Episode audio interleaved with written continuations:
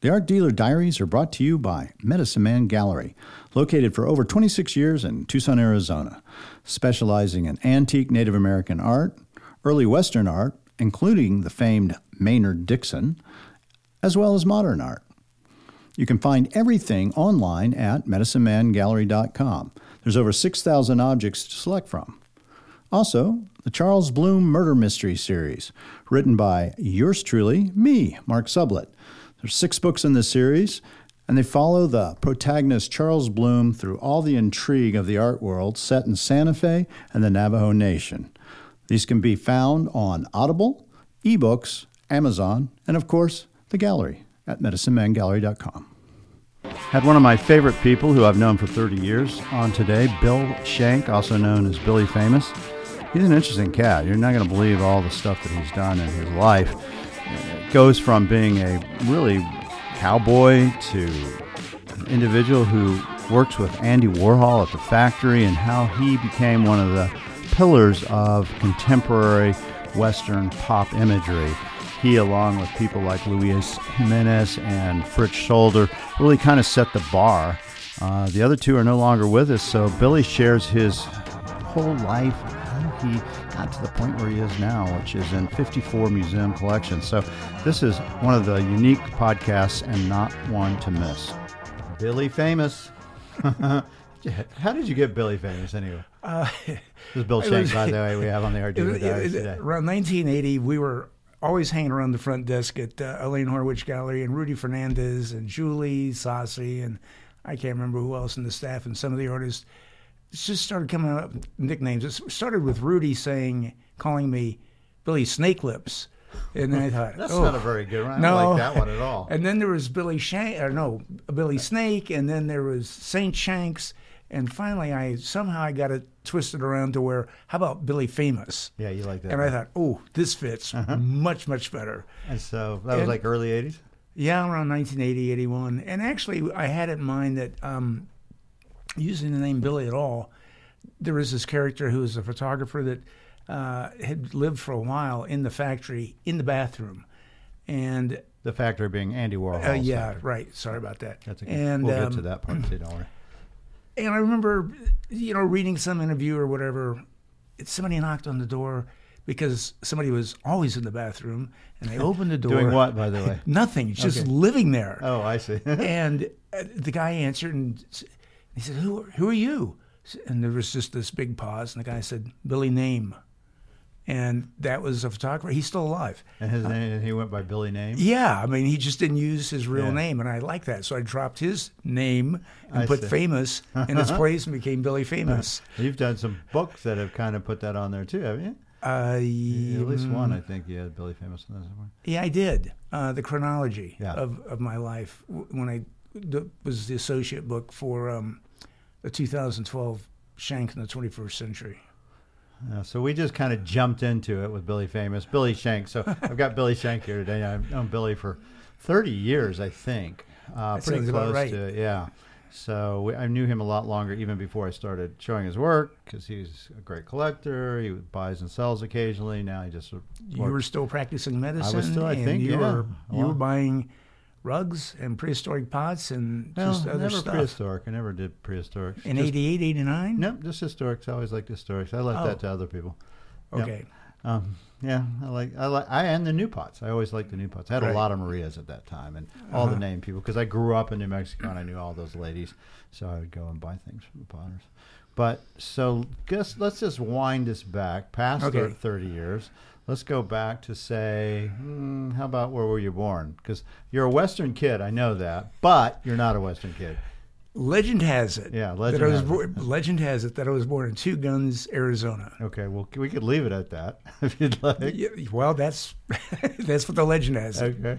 And so you grew, but basically you, your whole life you felt like a Western kid. I did because I spent uh, a lot of my summers growing up in Lander, Wyoming, Yeah. and that was always where my heart was. It still is. Uh, it's just always been home. Uh, Why to me. Lander? How did you end up there? Uh, I was living with my mother's brother, my uncle. okay. He he was a newspaper owner, uh, and I used to call him the lone liberal voice of Wyoming. And how? What age group was that? That you were living with your mother's Um, brother. Well, I think the first first time my father was still alive, I, we were there in 52, 51, somewhere around So, and how old were you approximately then? Uh, about five. I turned five in Albuquerque. Oh, okay. I remember, well, and Living there? No, we were passing through, but I just remember we went from Albuquerque to Acoma. What a funny memory.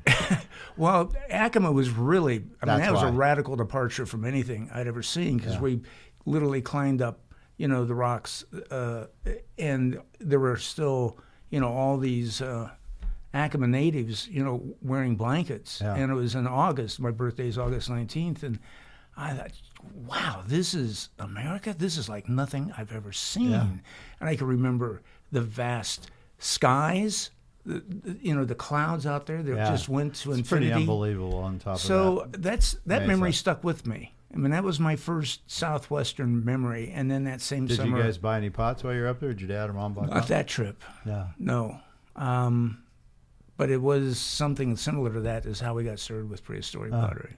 So when you, so you're five, you're going to do that. What did your dad do? What did your dad and mom Well, do? my um, my father had uh, just kind of started the constru- in construction business. With the first suburbs after World War II were being built, and he kind of was in the middle of that uh, So around he- 1947, was 48. he just building or was he also investing and doing the whole kind of, I don't know because he died just as he was breaking even. oh, wow. How old were you when he passed away? Uh, not quite six. Oh, so that was super traumatic. Yep. Yeah. Yeah, that must have changed your whole world. Well, yeah, since I witnessed him being killed, yes. Oh my gosh, that's unbelievable. Well, we can talk about it, or we don't have to. it depends how deep you want to go, Bill. Uh, we could spend hours here with that. But no, it did alter my universe. It altered the way um, I perceived the world. There's no way it couldn't. Yeah, You and know. life probably too. Yeah. and so that stays with you, I would assume. Yep. And so when so he passes away, you're six. Your guys are I- out in yeah. Lander, Wyoming. Well, then when I started coming back to Lander, uh, I think when I was around seven and eight, you know, and all through my grade school years, um, two or th- oh, let's see, freshman, sophomore, junior years of high school, even Yeah. as I was in art school at Kansas City, I would come back out. and was your mom? Lander. Did she stay single, or did she get married again? No, she remarried. Um, this is something that I actually have not made public in any of my books or anything. But when I was seven, she married um, a, a guy who was a TV um, cowboy star. I mean, he uh, and this was in Ohio uh, at the time. He had the most popular TV show in the entire state, and it was at four o'clock in the afternoon, so all the kids would come home Yeah. and he what do you call it emceed uh, for the Roy Rogers, Gene Autry, and Hopalong Cassidy. Right. So he would kind of come in and talk about them before the Yeah, the, and the they TV had you know a, a. TV set, and it was you know like a log cabin, and he you know had um, you know the whole regalia of uh, what do you call it, the pinstriping or Uh-huh. shirts and twin Colt 45 pro handled. Yeah. He had a white horse and all that stuff. So that kind of, I guess, really did have an impact on me. oh, sure. And I've never admitted that because he was such a monster of a human being. yeah. Uh, so those were 10 really dark years for me. But the irony is, I kept coming back to that Western image that he had planted in my brain. And so you're about seven when she marries, and he Yeah. stays. He's in your life until you're 17, yeah, until you can escape the house, Yep. basically. yep. That's what I did. I broke the family up. Yeah. I left home uh, uh, my at the end of my junior year and uh, was headed back out to Wyoming to to live with my mother's brother. And I just um, made an ultimatum: it's either him or me. Adios. Yeah. And I didn't wait for an answer. I left. Yeah. there was some anger there. yeah, yeah. there's some definitely anger. Were you making art yet at that time? Yeah, I was just beginning to. Um, I mean, I'd always drawn uh, from the time I was a little kid, since before I could remember. And uh, again, you know, the irony during grade school was my teachers naively thought I was making notes and paying attention. and I had my notebook open, and all I was doing was doodling and drawing and wasn't paying attention to anything Uh-huh. they were teaching at all. Then I got serious about making art uh, when I was 16. And um, What clicked that? Do you think? I don't know. Um, I was in high school, of course, and there was uh, this woman uh, who taught art classes, and bef- prior to that, it was never brought up in my house uh, or even considered. But I thought um, I would try doing that. I had ulterior motives. I didn't have even a C average uh, in high school, and I was afraid of not graduating. And beyond that, I thought, how am I ever going to get accepted to a college? So I thought, I'll get an art class. I know I can ace this. Yeah. So I did, and I was uh, immediately drawn to, you know, learning how to draw formally. I mean, for real. I mean, all I had been doing was cartooning. All of my influences were from Donald Duck comic books and Mad Magazine. Um, and so I was just tracing and imitating cartoons. It never occurred to me there was any such thing as fine art. I didn't Right. know what that meant. Your big time. concern was I need to get into some kind of college. Yeah, which I didn't. Yeah. I uh, wasn't accepted uh, to anywhere where we applied. My mother drove me all over Indiana, all over the state of Ohio to her college where she had gone to school, and, and uh, so finally, as a last resort, I took it upon myself uh, without her guidance, and I applied to an art school that was in downtown Columbus, Ohio. And I had a bit of a portfolio because I've been taking these art classes in uh, high school. And um, they accepted me. So I remember when I came home that afternoon, I my mother was there because she was teaching. And uh, I said, wow, there must be um, something wrong with that art school. It can't be too good. They accepted me. And what did she say? well, she thought that was an upside down, backward kind of attitude. But anyway, Was she okay with it? Oh she- yeah, was she, actually she uh, uh, my mother was very good about backing whatever direction either my my brother and I took at all. Uh, she was very good about that. And your brother was he younger or older? He was uh, three years younger. Uh-huh. But for example, I mean, I stayed at um, uh, the Columbus College of Art and Design for two years, and I transferred the credits to Kansas City Art Institute, which um, was maybe still is among the top half dozen art schools in the country, and that was really her influence. If you're going to, do- whatever your endeavors were, get to the best place for that kind of education you can. My brother and I were both interested in archaeology, paleontology as little kids, but my brother became stayed more serious with it. So um, he originally was going to be uh, a paleontologist. So the University of Wyoming, that was Yeah, the perfect. school. They have so much dinosaurs Yep, there. exactly. I mean, he eventually changed his major, but that's why he went to the. University. And what did he end up doing? Uh, he ended up uh, in education, the same as my mom. Yeah. And then he eventually got a uh, PhD, and he and is a neuroscientist. And, Oh, wow. And he writes books and um, lectures. Well, you write books and you lecture, That's true. I do. We do. and other things too, which we'll talk about, like winning belt buckles for championships and rodeo. But we're not there yet. So you go to you go to the first school, Yeah. and then a couple years later you transfer to the Kansas City Yeah. Art Institute. Right.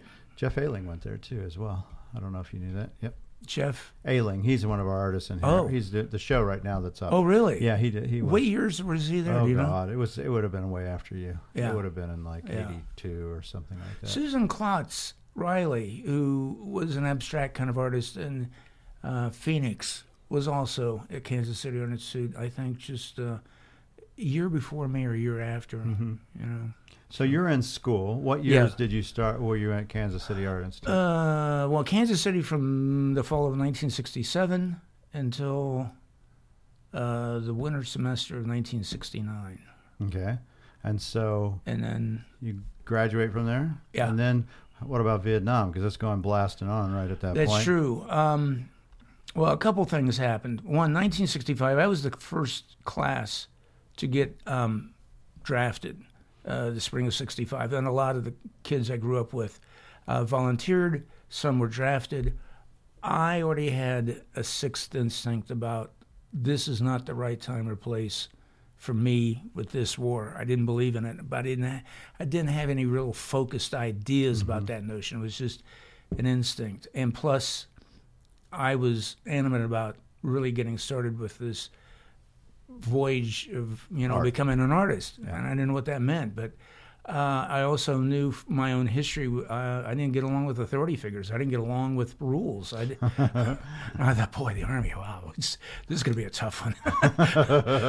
but you could get a student deferment. You Yes. know, so. Um, uh, as long as I stayed in school, I was safe Right. for those four years. Yeah. Although we did do kamikaze stuff, there was uh, four of us who there was a group of people one semester after another that were transferring from Columbus College of Art and Design and going out to Kansas City. So we already had peers and friends that had preceded us, and uh, my closest mentor then at Columbus College of Art and Design was Stanley Whitney, and he was a year ahead of me. And uh, so when he decided to go to Kansas City, I stayed that my second year in Columbus and then followed him out there. So we all had interviews with the dean. Of, we were all in the painting department or wanted to be in the painting department. And like real idiots, we smoked a bunch of dope and dropped acid an hour before we went into the interviews.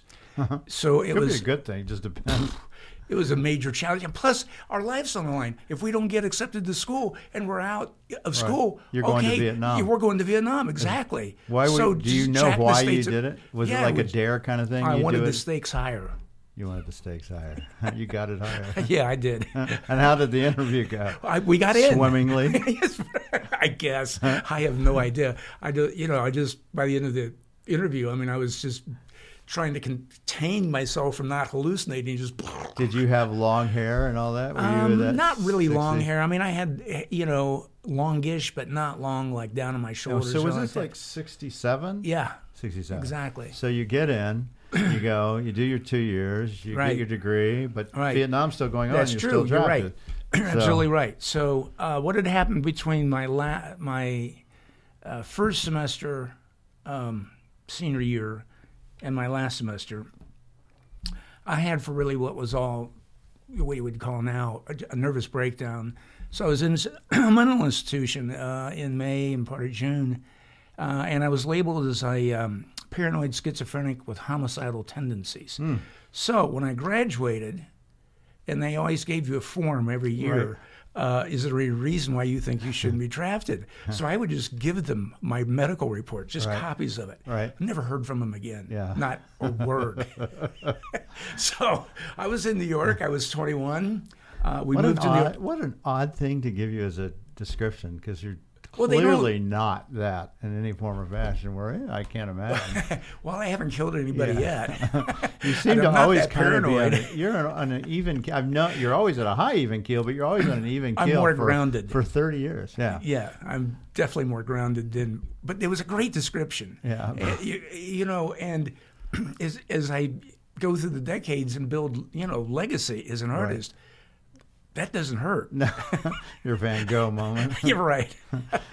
So you're 69. You escape the draft, right. um, and then you go directly to New York. Yep. Uh, we were in New York. I was married uh, to my high school sweetheart, and uh, I just literally right after Christmas. I mean, January first or second, we drove to New York.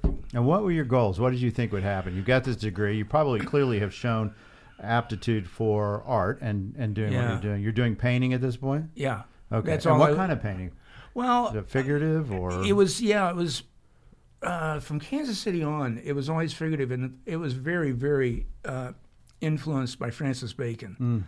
So I was doing triptychs of suited cedar uh, business figures, and we were trying to emulate whatever lifestyle that we imagine. An artist Fran- should be, or Francis, Francis Bacon. Bacon. Well, that's a so we, you know, so my little posse and I were always, you know, way into the dark side, and I think that's really what led to a nervous breakdown. Yeah. I mean, it, it's just, I, I kind of got my my red badge of courage. I, I, you know, passed the insanity test. Yeah. Now I'm on the other side, and now I'm no longer even interested in, you know, doing post Francis Bacon style paintings. I'm not even interested in that lifestyle. I've, you know, ha- tasted madness just Yeah. enough to know, ooh, I, I need to pull back. Yeah, Uh, so, you know, because you feel it in his paintings. I mean, his paintings. oh are, God, yeah. I mean, those faces are something.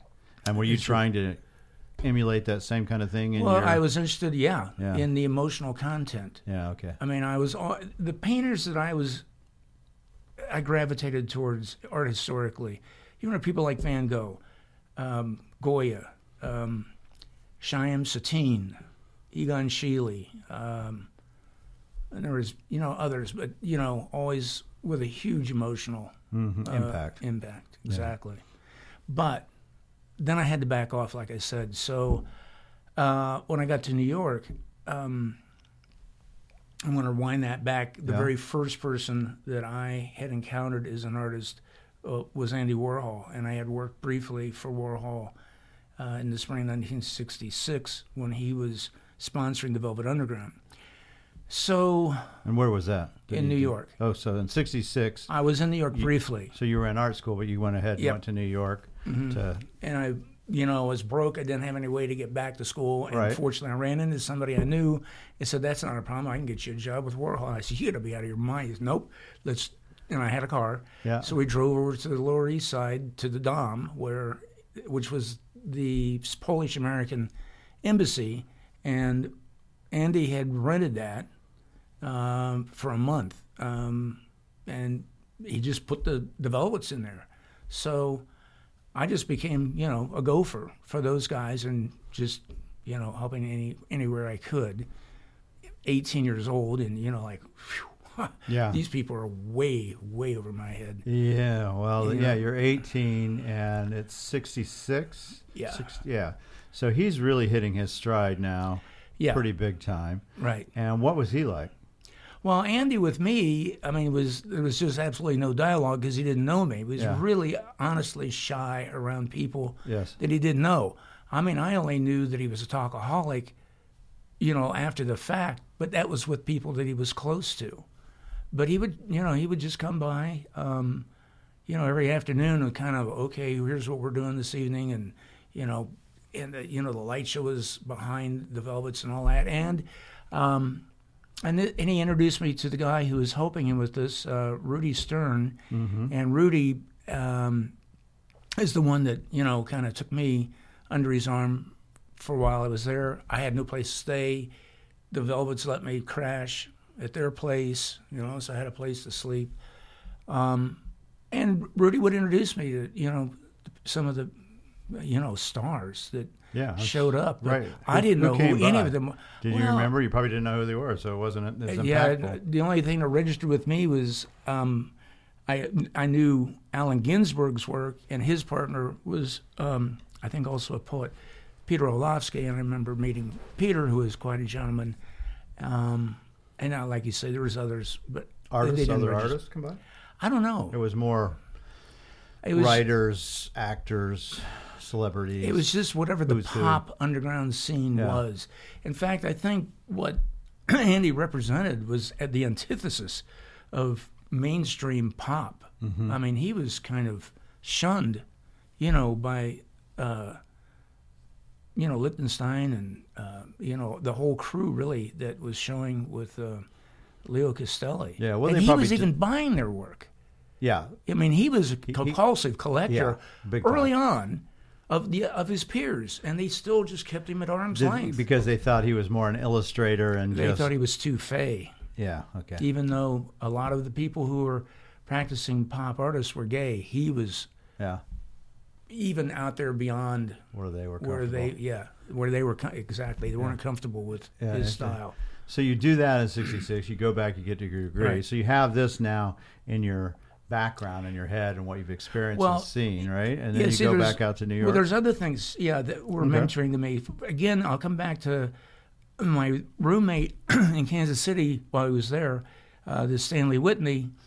Uh, he got into a uh, summer scholarship program at Yale, and so he studied with Philip Guston uh, for that particular summer. Nice and then that? my other roommate was a guy named Don Christensen. His older brother had gone to graduate school at univers- uh, Indiana University and gone on to become one of the first color field painters, Dan Christensen. And he was showing with Andre Emmerich. And so those were that. So we looked to Dan as like, wow, here's a kid that came from North Platte, Nebraska.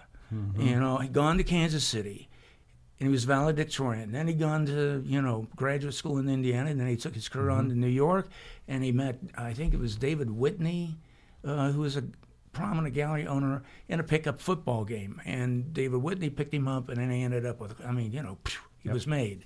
Right. And I remember specifically Dan, Don, his younger brother, telling me that you know Dan was making fistfuls of dollars and hanging out at St. Adrian's and um, Cedar Bar, all the famous Yeah. art bars, and um, he bought a uh, brand new black Cadillac convertible, and he drives it back out to North Platte, Nebraska, to see his folks, and jumps out of the car and says, "Hi, mom, I made it." And I used that for a title from one of my serigraphs, you know, with Uh-huh. Right. and the Rolls Royce, and it's Right, know the license plate says Hollywood, Yeah. and I titled it "Hi, mom, I made it." That was my tribute to, to Dan Christensen. Oh my So that was such a great. So he crashed the Cadillac on Long Island, you know, within Yeah. months after yeah, that. well, he's young. Yes. Um, so uh, my goals were I, I really thought about going to graduate school because Stanley had gone to Yale and then he gone back and been accepted again on a full scholarship to graduate school there. And uh, I knew there was no chance for me because I had never gotten an A in my uh, major, painting. Yeah. So I just skipped that and just You went to New York You instead. couldn't go to Yale and get in with Guston. No, and then everybody, including my wife, she ended up going to Yale and getting her graduate degree. And then I met all these artists, you know, Chuck Close, Richard Serra. You go right down a who's who of, Right. you know, the great artists from the last quarter of the century, and they're all from Yale. You regret not trying that? Uh, I don't regret not trying it because I knew I couldn't do it. I mean, I wouldn't have that door open to me. Yeah. I resent the fact that I couldn't get into Yale. But I did have one kind of, uh, you know, FU moment was uh, my second solo show in New York. Um, I was 24 when I had my first show. Next show I was 25. And um, uh, Ed Pillsbury was head of the uh, art history department at Yale. He comes in and buys one of my paintings, and I don't know if he it was for his personal collection or whether it went to Yale University or not. You know, I would have just been graduating from Yale with a graduate degree right now this spring when he bought that painting. So I didn't get to be a student, but I got a painting in the collection. I think that'll work. Yeah. yeah, that solidified in your mind you were good yes, enough. right. And so how long did you stay in New York doing your thing? Um, And who was your first gallery by you? You said your first show was at 24, which is really young. It was. Um, I we I did a loft show at the two friends of mine across the street, and that was in 1971. I was 23, and I just had started making Western paintings. That's when it began, right then. Yeah, When you started doing kind of this yeah. pop sensibility. Did you consider it to be pop art, pop sensibility at that time? Well, I knew that when I um, had made a decision to make Western art, I was going to do it in the only way that was authentic for me, and that was to be based on black and white movie stills. Even though I had a stepfather, you know, who was a TV cowboy, but Right. again, that's kind of consistent with Hollywood cowboy. And I'd grown up, you know, uh, those years, those formative years in Lander, Wyoming. I'd been to a bunch of rodeos. I didn't really hang out with any of the ranchers or cowboy kids mm-hmm. then, although we had horses and cattle growing up. Mm-hmm. I just didn't consider myself a cowboy. Yeah. And at that time, 19 late 60s, 1970, I'm thinking this is redneck, right wing. I don't want to know these people. But I knew that if I started making these paintings based on black and white movie stills, that I was going to alter the direction of where whatever contemporary Western art could be. Yeah, because nobody's doing that, right? Nothing, Nothing nothing, like that. No, That I, can I mean, it was That's 71. the- That's and I early. knew, and I knew by then there was because I started paying attention historically to other Western painters, uh, as well as the films. Now I started to become a real student of Western films, which I hadn't really been And we're before talking that.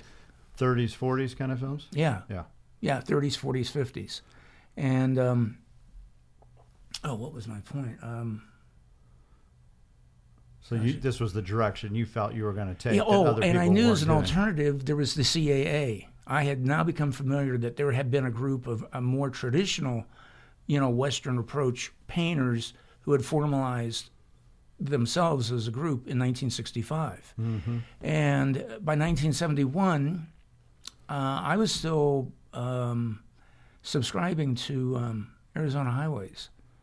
And I think it was around 71 or 72. Boom, I see Fritz Scholder.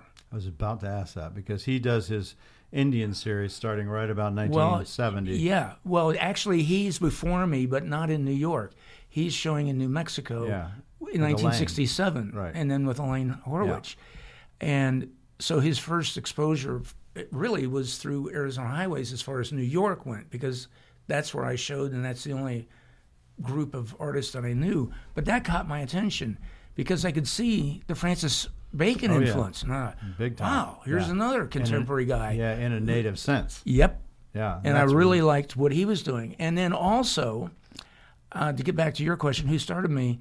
Um, I of that first show I did in my loft before I had a gallery. Ivan Karp, who owned OK Harris, bought a painting of mine, and he was really interested in my work, but he wouldn't.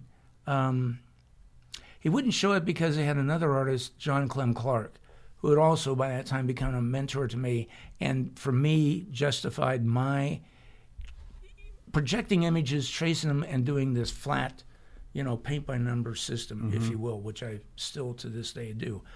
And John was doing a variation of the same theme, and um, uh, Ivan thought that we were too close in um, uh, Yeah, uh, philosophically matter. or- Yeah, everything.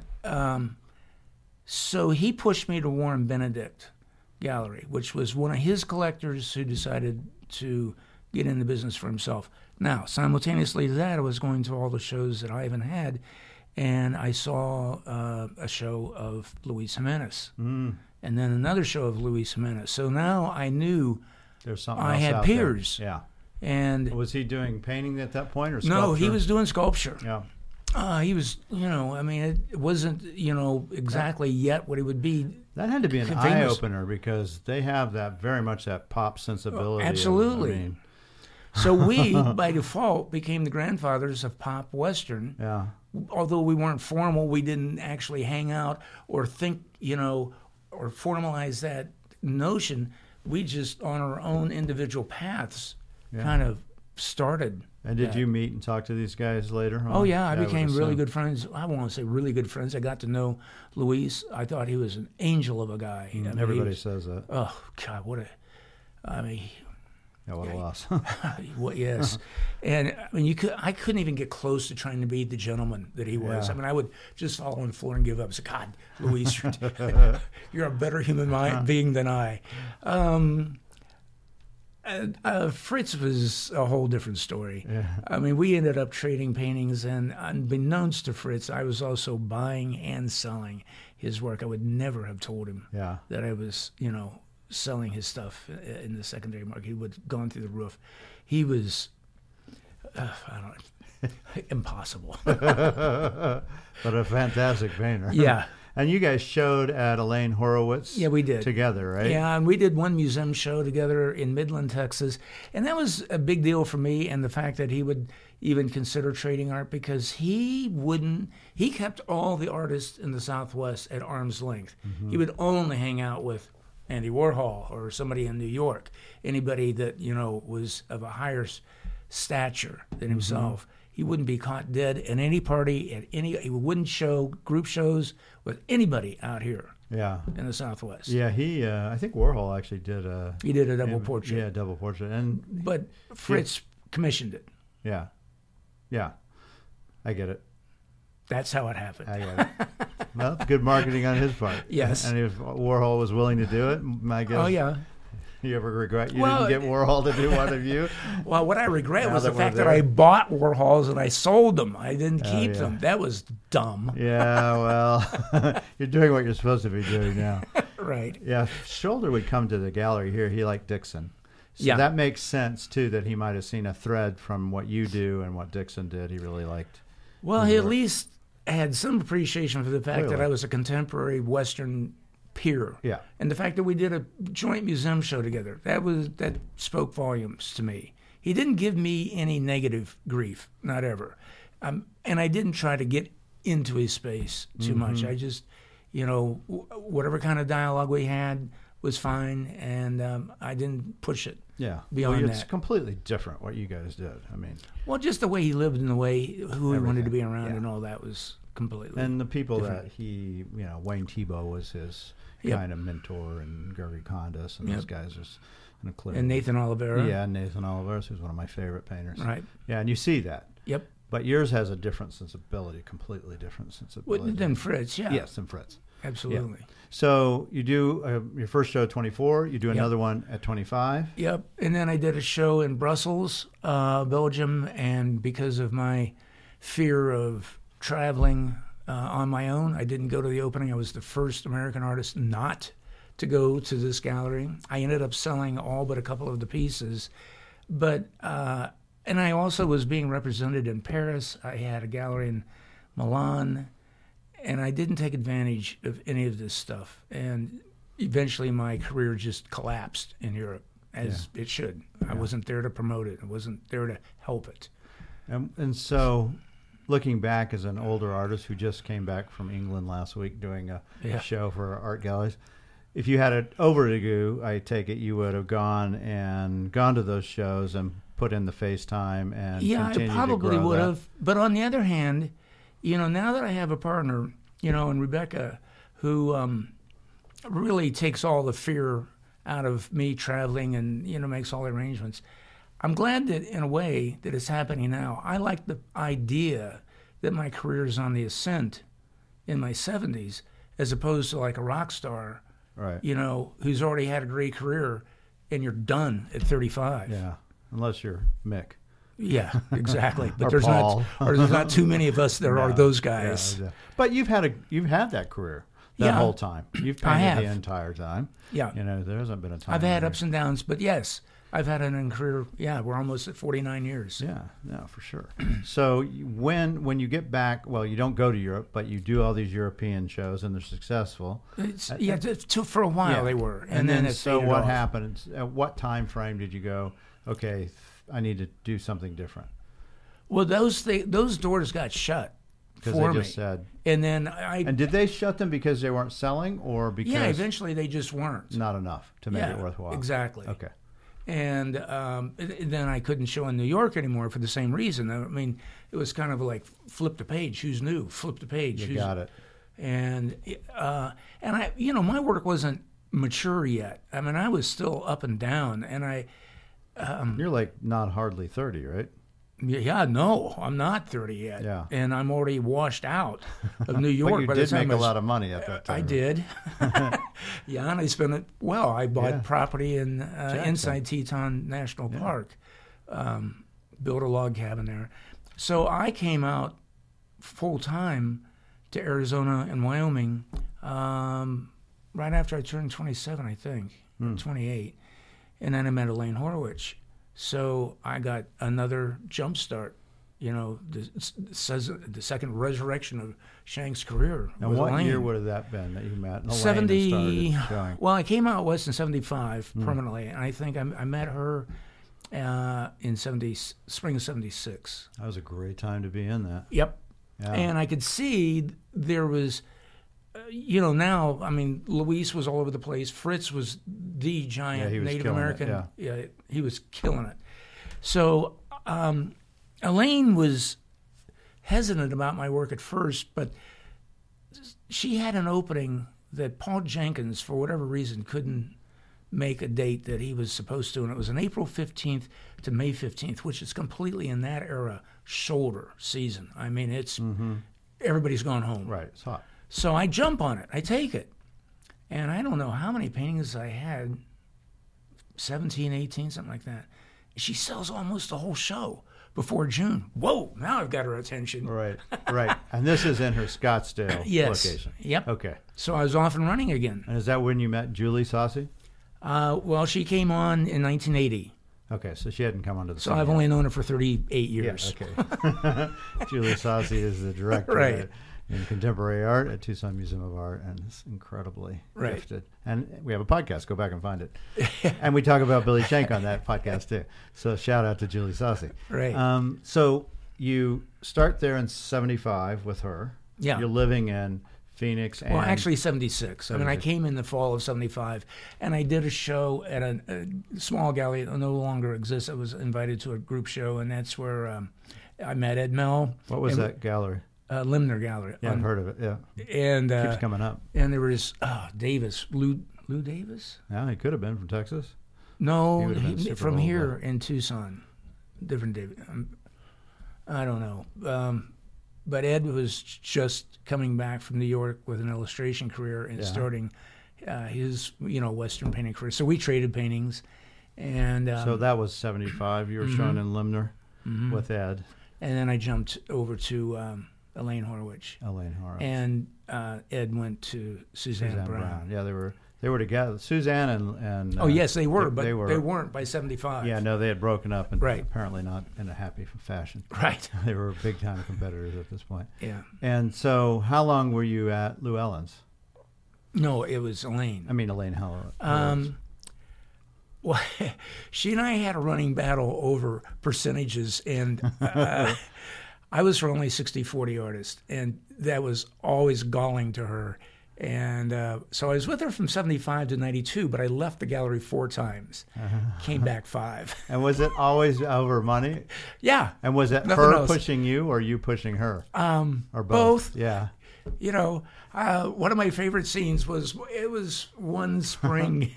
uh, it was you know May. It's already hot, and she was in the new location up on Marshall Way, and the gallery's deader than a doornail. And uh, Elaine loved to, you know, start something if she had a captive audience. So she's got three of the gals Uh-huh. that work for her there, and I mean they're just literally sitting there doing nothing, and I come in with this uh, friend of mine who I'm, you know, buying prehistoric pots with, and we're going to go up to, up the highway to New River uh, t- to look at a small collection, and so we walk in, and it's I can remember the sun was late in the sky. It had to be you know close to five o'clock, and Elaine starts in with, so what are we going to do about this? You know, 50-50 it's got to be. And I grab the desk and then I go into an epileptic seizure and fall down on the floor and just writhe around and stagger back up.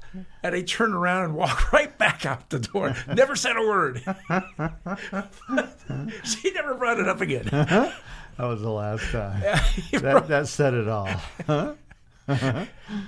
Yeah, it was fun. I mean, I had the gals in hysteria. I mean, even Elaine was speechless. She'd never seen me throw an epileptic seizure before, but I used to practice that with a cousin of mine when I was in high school. He taught me how to do that. Just for those moments when you need it, right? well, yeah, I used to be able to get out of Spanish class because I'd have a seizure every once in a while. Ah. Oh, yeah, so to- on, on- in the mornings, my crew would take me out. We'd run around the halls and try to break loose and go play, whatever. So, So, why did you leave in 92 with her?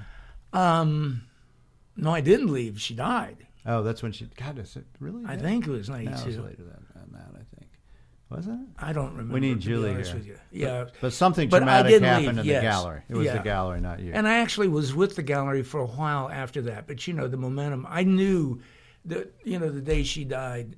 I said, "Oh my God, an era has ended." yeah, well, she was the driving force, no doubt. And were you showing in Santa Fe and Yeah, I was showing in Phoenix all and Palm. Springs? Yeah. Okay, all three. Yeah, and she had Sedona, but she was pulling in. You know, things were definitely uh, sliding backwards a little bit by the early '90s for her. It, it didn't have the impact Yeah. Well, the, that the '80s the- did. yeah, the 80s was 80s was unbelievable. 80s was just that was a time frame of You sold everything. yeah. you know, just everything. My income from the middle 80s, uh, along with the pottery uh, business, if you do it by inflation, I was making a million three in today's dollars Yeah. a year. Yeah. Then I, I don't get close to that now. So I mean, I was doing pretty You get well. close. Yeah, I'm close. Yeah. you get close. Not in inflation dollars either. You're right. So um, And you're taking all that money and you're buying art too. You had a great art collection. Yeah, you do have a great art yeah. collection and Molesworth furniture. And how Yep. did you get into the Molesworth thing? That's a very Um, interesting. well, because I had the log cabin that I was building, uh, you know, from when I bought that property. I bought that property in Right. 1970 And that's in Jack. That's in in Jackson. hmm And uh, we first built um, a log cabin for my mom and my now next stepfather. And then we had a guest cabin we built, and then a shop. I mean, it was a compound, and then we built a studio for me, and then we started my um, log cabin in 19. I was around 78, 79. Moved into 1980. So because I love, um, you know, indigenous materials, like in the Southwest, uh, it's going to be rock and adobe. Up there, it had to be log and rock, and I wanted indigenous furniture. So I was already collecting, uh, you know, ranch furniture, although it was rougher, cruder stuff. And then I began to hear the name Molesworth. And there was literally nobody dealing them. There was no market. And it took me 15 years before I found my first piece of Molesworth furniture to buy. Because it There was nobody buying it, selling it until Terry Winchell Yeah. showed up in 1990. Was that because nobody wanted to get rid of it, or that just no one had made a market for it? Nobody had made a market. Yeah. Terry was the first. I mean, I'd given up. I'd even dro- driven by that time to Cody, not even knowing uh, where his uh, Molesworth shop was, or the fact that he'd already sold it to one of, um, you know, the guys that were working for him. What was his years? What was Molesworth's time frame of making? furniture? Well, he um, 1931 is when he started making distinctive, you know, Molesworth, what became with his signature style. But he sold his business in 1960 to Paul and or Don Einman, but they were already doing parallel uh, works that were knockoffs of his stuff. Um, he died here in Tucson, I think, in 1977. Molesworth, you mean? Yeah. So that big furniture that I got out of that estate that looked just like Molesworth last week and dumped wasn't his. Was could have been his. What are you talking Yeah, about? no, and you get a collector who's like, "What?" And Molesworth furniture will sell at the higher end of what, two hundred fifty thousand? Yeah. Yeah, for a Uh, piece. Yes. Yeah. Uh, just to give you an example, club chairs, which seem to drive the market more than any other particular type of furniture. Is that just because they're usable? yeah, Yeah. I think so. Um, when I first came into the market, they were already at like, you know, four and five and fifty five hundred, and I, oh God, that's a lot of money to pay for a piece of furniture. Mm-hmm. It is. So, but I jumped in, and I mean, there were plenty of pieces that were less than that. And then I remember, I you know, I wanted to get really quintessential club chairs, which would be carved panels on the sides and the burl uh, on the sides. Uh, and they, you know, they started going to eight to nine thousand and ten and twelve. And I sat on the sidelines and finally I think it was seventeen. And I'm still occasionally getting some. But boy, then they went to 26 to 30 on average. And now this year they went at auction uh, in New York at Sotheby's in April. Um, and they were going over 50,000. So would you buy at that level? If it Well, just before the auction, I dumped another ninety thousand into Molesworth with Terry Yeah. a week before the auction, and my net worth, just on the furniture I already owned, went up five hundred and twenty thousand that day, and then another chair, Molesworth yeah, club Denver. chair, yeah, sixty-eight thousand. Yeah, I saw that. It's like, wow, I like this, Or time to get out. or hold, just not buy. yeah, well, you like it. You use it. It's in I do. your house. Yeah, it's we use it. We live on it. Yeah. Yes. It's packed with Molesworth. Yeah. I love And to tell, Schenck too. It's yours too. Yeah. you, you've made some great That's true. furniture. But I love to tell people we have these, uh, you know, uh, museum groups come visit the house and the studio and all that. And when I take them into the kitchen, I say, you know, it's really great to sit down at this little kitchen table with these Molesworth chairs, open the paper, have a cup of coffee, and know that my net worth went up at least another nickel today, and I did nothing because I'm sitting in a Molesworth chair. Sitting in a Molesworth chair.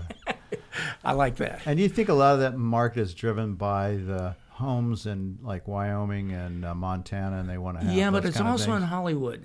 Oh, interesting. Um, yeah, there's definitely some. Uh, um, okay, Bruckenheimer. Yeah, Jerry. Jerry Bruckenheimer was. I don't know that he actually owns any or he got uh, replicas, but they were really interested. Um, Alan and Christy Horn. Horn. Yeah, Both those individuals have great taste. I met Christy at, at a Molesworth auction in uh, at Christie's in New York in 1994, and she had done her homework. She had, uh, you know, a, an assistant with her, and they were doing longhand notes on the condition of every single piece they were interested in. There was 415 pieces, so I hung out with her off and on during the day before the auction. So then the next morning, I get back together with her, and she, she says, "Well, Alan gave me a budget of five hundred and fifty thousand. Well, that should definitely be able to get you Yeah, some furniture." And she didn't like the prices as they were going, and we were at the back with you know all the chairs in the aisle. And at one point, I mean, we were so disappointed that the prices were going so high. I just started raising my paddle to mm-hmm. start every single item. Didn't even matter. I didn't even look at the catalog anymore because I knew they were going You to go. just wanted to boom. bid. Yeah, right. Yeah. Christy didn't get anything, and I was impressed with the fact that she had the wherewithal, yeah, to you know, to it. do anything. And she just thought, I'm not going to be an idiot. I'm not going to just, you know, you know, throw this money out the day. Well, and ultimately, of course, it wasn't throwing it out the window. Yeah. But, But I loved do- her restraint. I you do respected have to that. do that at whatever level it is at that point in time. I think so. Yeah. Oh, for sure. I mean, I think any professional or any serious collector sets their limits. It's okay. You can go a little high if you have to. Right. But the main thing is trying not to get into the emotional, you know, ego-driven. I got to have it in bid. And I think it's even easier now with the internet, though it may not be something you do. But it's really easy to just go bid, bid, Yeah. and to, I- to so I let- and- don't. and to let it get away from you. re- Rebecca quickly. does. She bids. I mean, this sounds maybe a little decadent, but there was one weekend in, uh, I'm not sure, uh, late November, maybe it was November 10th. There was a painting of mine that came up at a small auction house in New Jersey, and it was a good early uh, rodeo piece simultaneously, there's four pots that I want to bid on at Leslie Hindman in uh, Denver. Also, I'm driving to Tempe, Arizona, to bid on another, the best collection of uh, Mimbres, black and white pottery, to come on the market. All of it documented, all of it in a book. And there was a fourth place that we were. Oh, then there was Jerry Peters' auction in Santa Fe. This is all the same day. And I thought, this is insane. We don't need to buy anything. but I've got her going to bid at Leslie Hindman uh, on the computer, Right. as well as bidding on the painting in New Jersey. And I went to physically bid on the the Mimbres bowls because there was um, more of them and a lot of them, and I wanted to see the condition. Right. So as I was missing on every single piece, I called back to her. I said, "Okay, you got more money to you can here's Right. I gave her originally a ten thousand dollar limit on the Schenck, and I said, "Go ahead and take it higher." Yeah. But by the time I called her back, it had already sold, but it you know had gone at fourteen five or Yeah, something like that. anyway. But she did manage to get two of the pottery pieces at the, the Hyman. Uh, but that's that's crazy. Well, you have an addiction, yeah. and that's one of the reasons you paint because Yeah. you to fill your addiction. I mean, it's I been- love art. I It's been very few years in our 30 years you haven't owed me some kind of money for that, something. yeah, it's true. Yeah. That's really Yeah, true. no, it is. I like that. Yeah, that's what Richard Lampert says. Yeah, I like that. Well, you know, that's how collectors are. Real Yeah. collectors. right? That the art, whatever it is, it's not the money. You get the money, and all you care about with the money is to go get more art Right. because it fulfills you in some way. And Yep. There's a certain type of imagery I know that you like. I've seen it in your houses. I've watched Right. you over the years, and uh, you know, we could, it should have a name. You know, Schenck imagery because I know when I see it. Well, specifically, the paintings that I buy, whether they're my peers, you know, or historic painters, I'm specifically interested in those paintings that I think I can learn something from, that I can expand my own painting universe. That's why I buy them. When I get frustrated, you know, with passages in my work, and I think, how can I make this better? And I just go to my books or to my collection yes. well, they did this. This is how they resolved that. Right. And what the, the other great beauty of it all is, I can drag that painting off of a wall in my house, and I can put it right there in the studio, right next to me. so I can just absolutely deconstruct it, reconstruct it, and Yeah, you can see how they laid down the paint and what Yep. they did and how they com- composed the thing. yeah. And just, to, I mean, I've, you know, uh, like Ed Mell for years, I was obsessed with how in God's name did he get this huge, deep space, aside from the fact that there's these dramatic clouds. Right. I remember calling him up one time after I'd come back from Wyoming. I said, Where are you finding these clouds? How do you do this? and I raced down to his studio. I said, Let me see your slides. And he shows me his slides. And I, Wow, geez, these look just as boring as mine. You're inventing all this stuff. Whoa! this is way cool. It's true. You use it as reference, and then Yeah. you go from there. Yeah. And you, John Moyers would be another Yep. person you have, and Yep. Dennis Ziemienski, Yep. Logan Hagege, I'll tell you another guy I want more of is Glenn Dean. Glenn Dean. Glenn is just Yeah, I got a ah, killer making one out more- there I saw now. it. Yeah, it's fantastic. I saw it's it. fantastic. that won like a major award too. I don't know if you knew that, but it won the best of no. show at the Idol Jug. Yeah, no, it's a fantastic. one. Wow. Yeah, no, it's an important painting. I'm happy to have it. Well, he has come such a long way. I mean, I I've known I met Glenn at the same time that I met um, Logan Yeah. Hagege, and we bought three landscapes, and I kept bugging um, Dean. Um, you know, mate, why don't you put figures in these things? Or he had little figures, Yeah, make them big. But I think everybody, I can't take credit for the fact that he started making, you know, bigger, more dramatic, iconic figures. But it, there was really a time when he had a fear of not being able to do that successfully. Yeah, I understand that. And I I really appreciated his honesty in saying that. And boy, he got past it Oh, he got past it. in, in spades. Yeah, yeah, he's really gifted. Oh, he's one God. of those individuals that And I started representing him. I think when he was like 25 or 24. Really? No, maybe 24. Yeah, I saw him really early on and said, "Oh my God." I'll tell you what else I? I like about him that really speaks to me is the minimalism Yeah. of his work. Yep. I mean, like the painting you have right there, right Mm-hmm. now, it's just one female figure, and here's the horizon line down here in the lower portion of the painting, and the rest is just sky. It's gradation of sky. And, it- Very- you know, that's a really tough way to make a painting Yeah. when you're throwing out tons of information. Yeah. I mean, it, it's it's reductive. Yeah. It's minimal, and man, is it powerful when it works. And do you find you do that somewhat? Absolutely. Yeah, I mean, I get paintings. I think, oh, this is so cluttered. I just threw away a painting I started after I came back from, you know, seeing a zillion paintings at the Louvre and all these Yeah. historic, you know, 15th, 16th, 17th century paintings.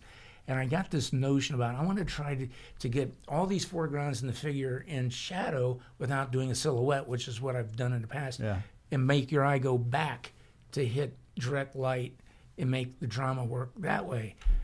I had this thing so cluttered up, I just And so, what do you do with a painting like that? kill it. But do, yeah, but do you just scrape it, No, or you literally no, just no. No, I t- throw it. I tear it off the canvas. yeah, you destroy the canvas? Oh yeah. Yeah. No, I can't have because everything I do is so flat. I don't want to have Any, uh, yeah, a I could ghost, see that. Yeah, because it would. line. It'll Unless that could be very interesting. it could, but not for me. you know, you don't want to go that creative route. No. Well, you know, it's interesting. Now I've been representing you for you know 25 years. I've watched your progress. You're hitting it like on all cylinders. You're hit. You're you're painting the best you ever have. I would agree. Yeah. Why? Why is that? Why do you think that you're? I is think it I do know you the just got? Do, yeah, I want to know that. I, it's because um, I went through that really dark period from about nine, 2000 to about 2008. And then when I came back to Western painting, and as I've gotten older, I've started reading the text in art books to know about these people's lives. I'm always, always looking at art books, I'm always looking at magazines. But after I got out of the business of buying and selling, Yeah. When I said tells you to get out of the business Yeah. and start painting, because you're a great painter.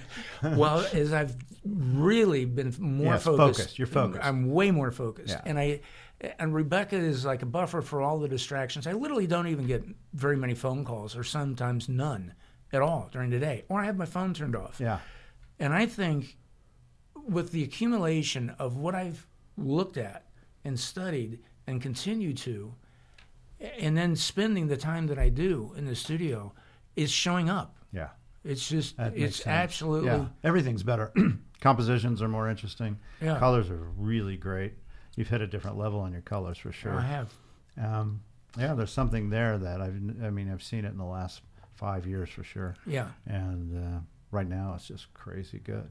Yeah, and I've set the bar really high for now that I understand color better. And I, again, I'm going to come back to Logan, who, um, because of his palette and the way he has this, um, what I consider enormous restraint, but somehow still, uh, you know, I mean, they're just great paintings. Yeah.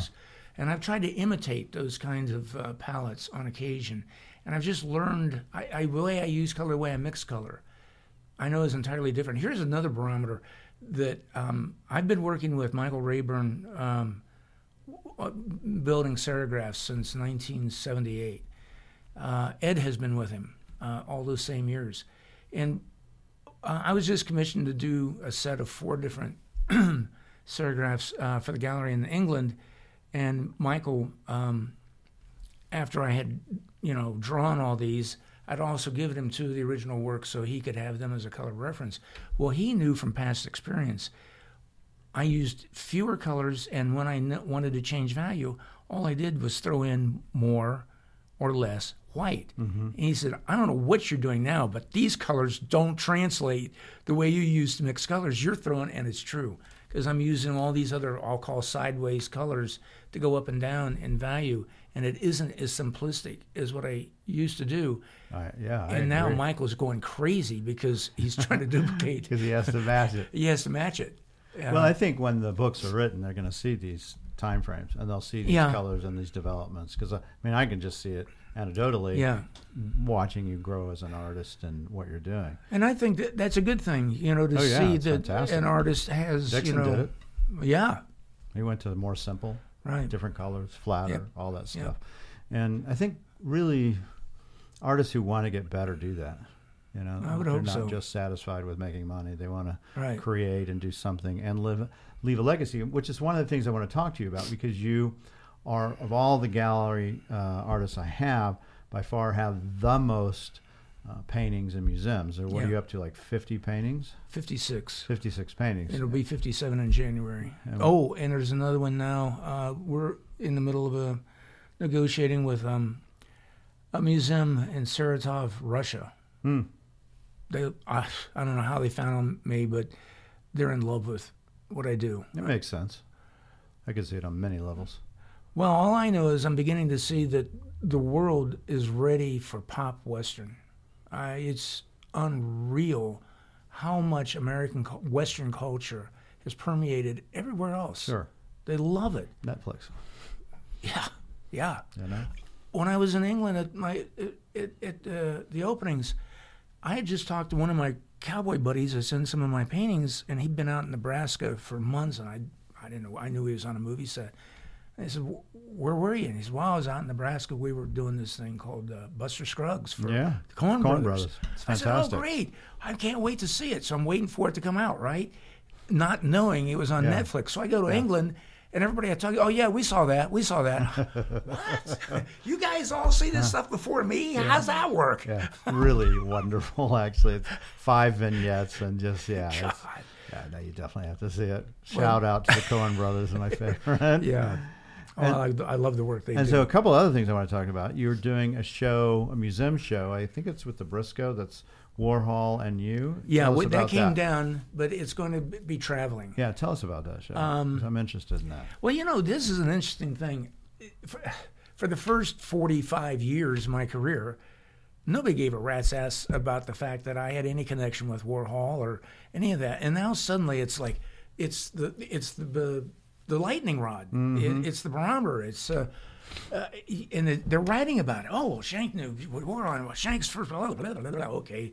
So they have, you know, uh, the academics have pulled out that la- last year of Warhol's work. Yeah, the, the- 87 yeah, series, 86, or the In- yeah, the Indian series. yeah, Ca- Cowboy Cowboys and Indian. Indians, Yeah, which was the, you know, the last big serigraph Yeah. s- series that he did, that's right. and really the only body of Western work that he ever did. Right. If you take out the one Elvis painting series that he Right. did in 1962, Right, with the 1962. cowboy shooting and all that. Yeah. Um, so now everybody's making the connection from you know the Godfather of pop to the Godfather of Western pop, Mhm. and the overlap. Uh, and um, so now it's getting a lot of attention. So is the show that's traveling? Is it his 86, 87 Cowboy and Indian series along Uh-huh. Yep. with yours? Yeah, those are Yep. beautiful. Yeah. I particularly like the uh, Geronimo and the John Wayne Yeah. and the. You know, those are- so um, really. and there's you know going to be a catalog supposedly coming out here. And so, do you paint anything to try to go along with that, or do you just do your thing and it is no, what because it the is? retrospectives for me, um, there's hardly any current work in it, and I mean it's just from early.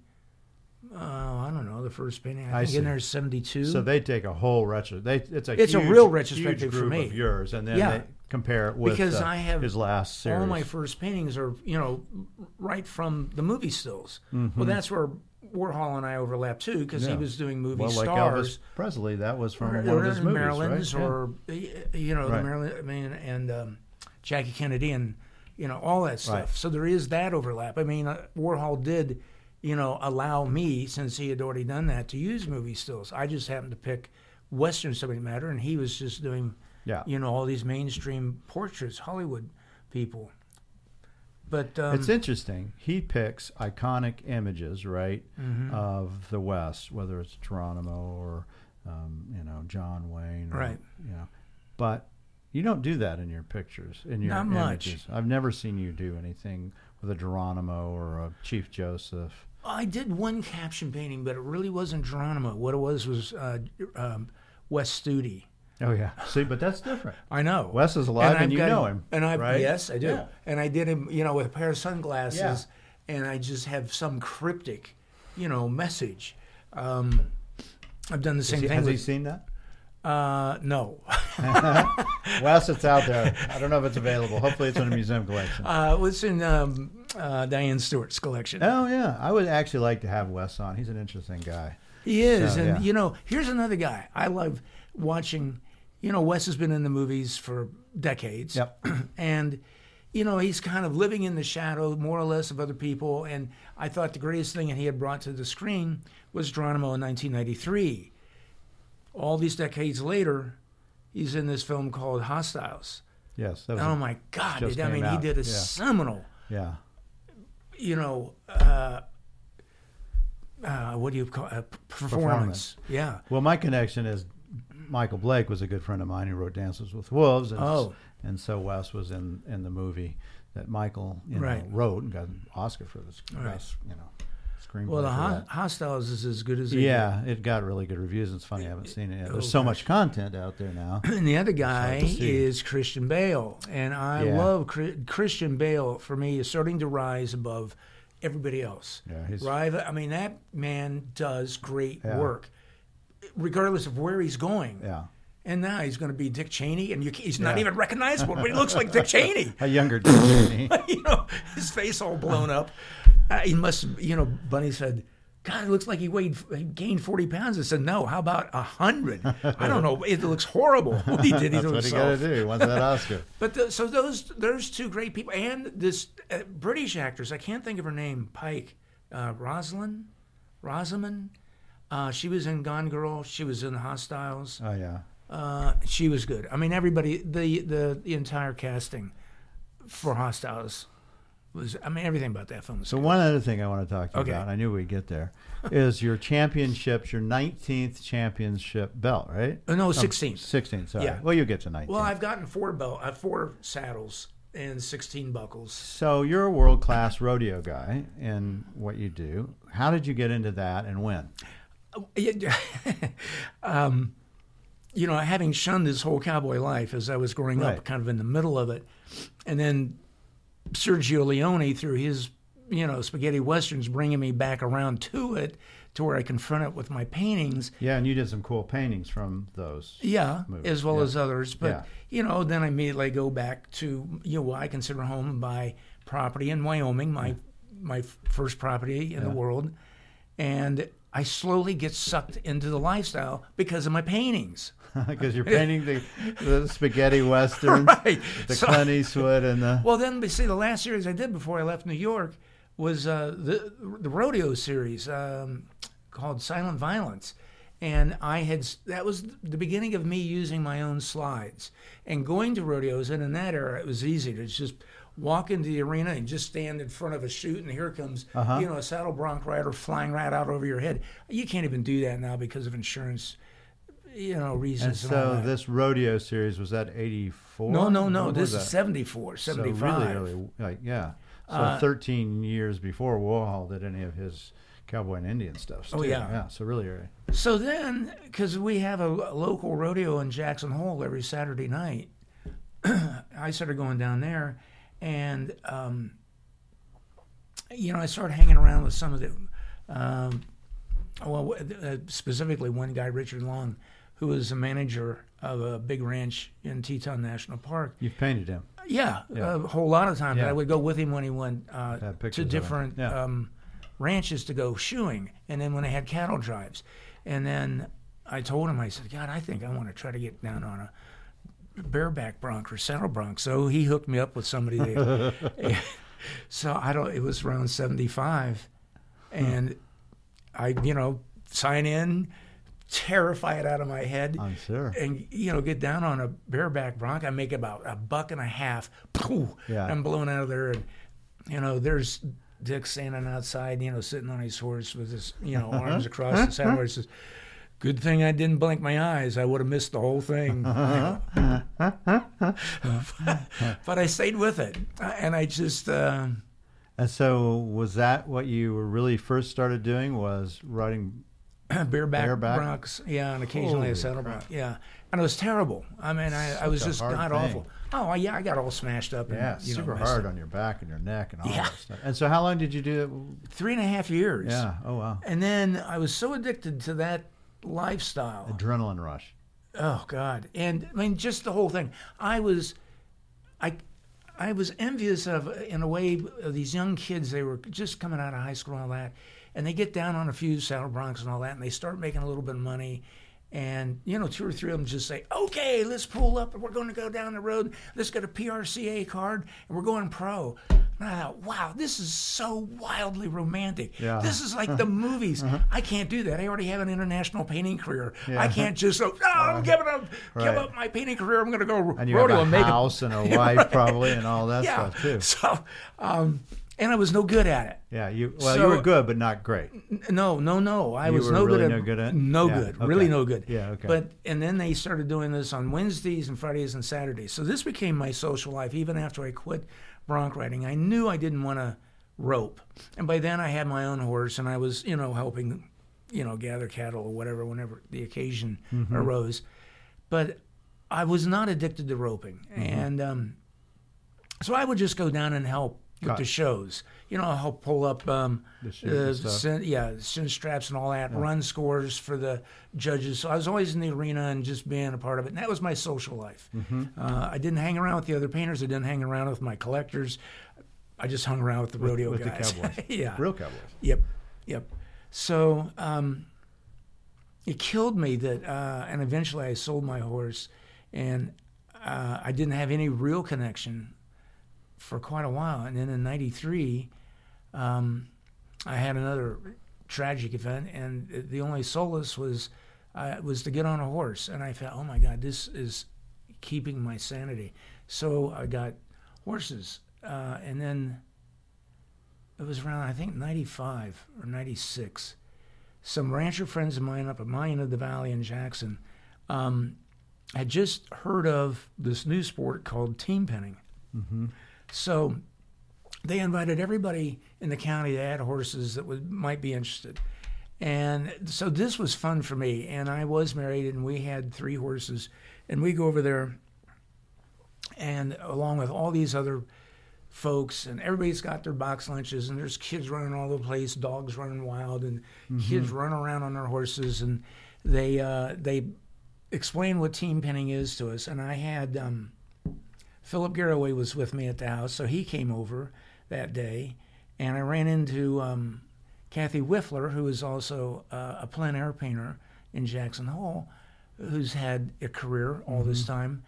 And she said, "Okay, uh, the the people who are running the show, they had the cattle, they had the cattle numbered. So now let's just do a jackpot.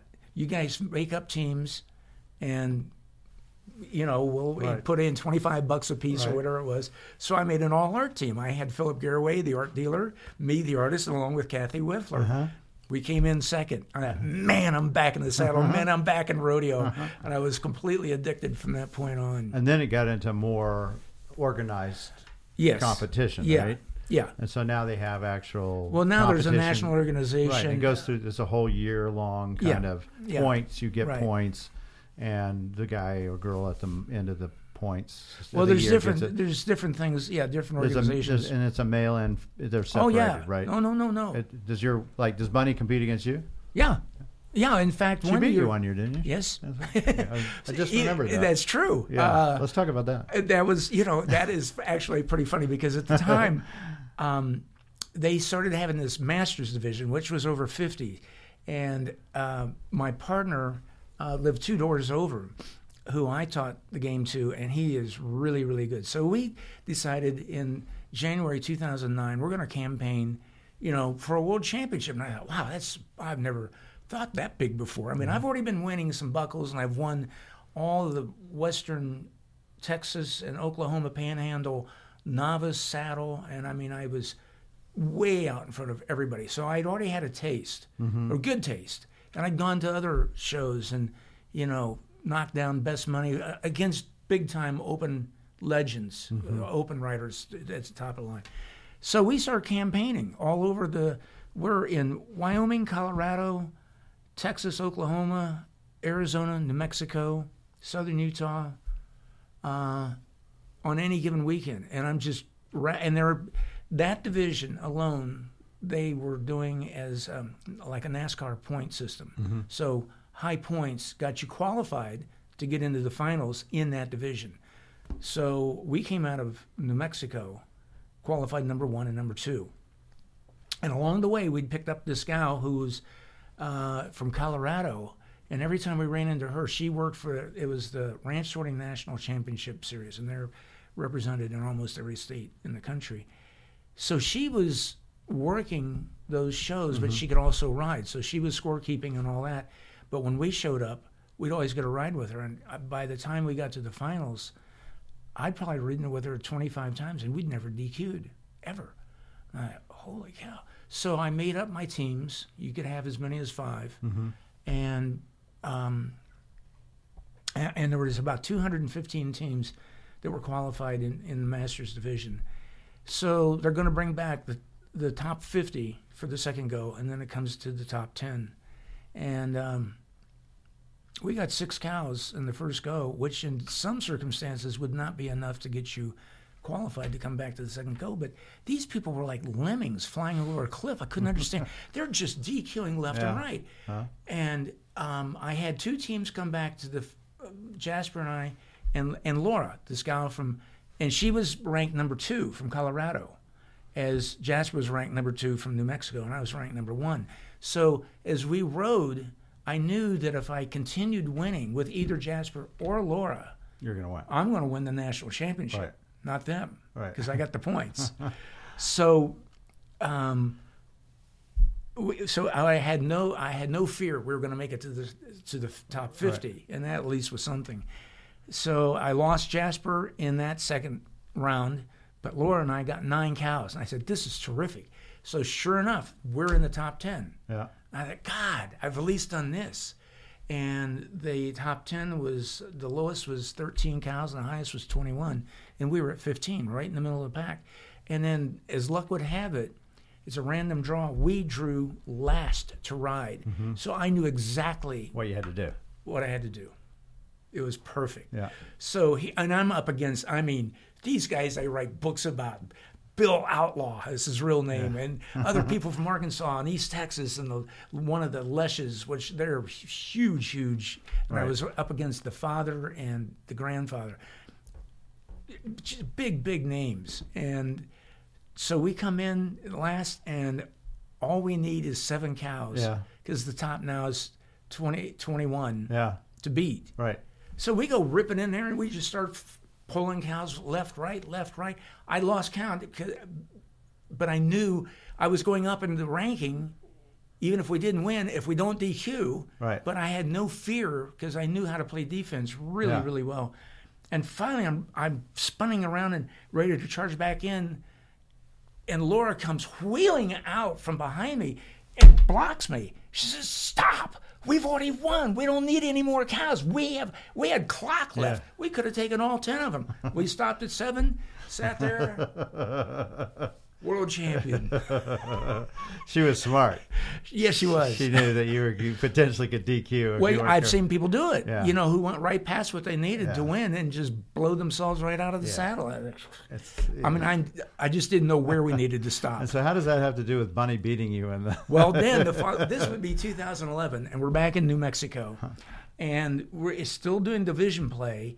And by now, I'm winning every Masters in the state in New Mexico or anywhere we go. So I'm like the guy Yeah, for these Masters. are the years I didn't get as many paintings. Okay. yeah, Uh-huh. You're out cowboying. I was out cowboying, winning three and four hundred dollars instead of making three or four thousand. Three or four hundred was more important.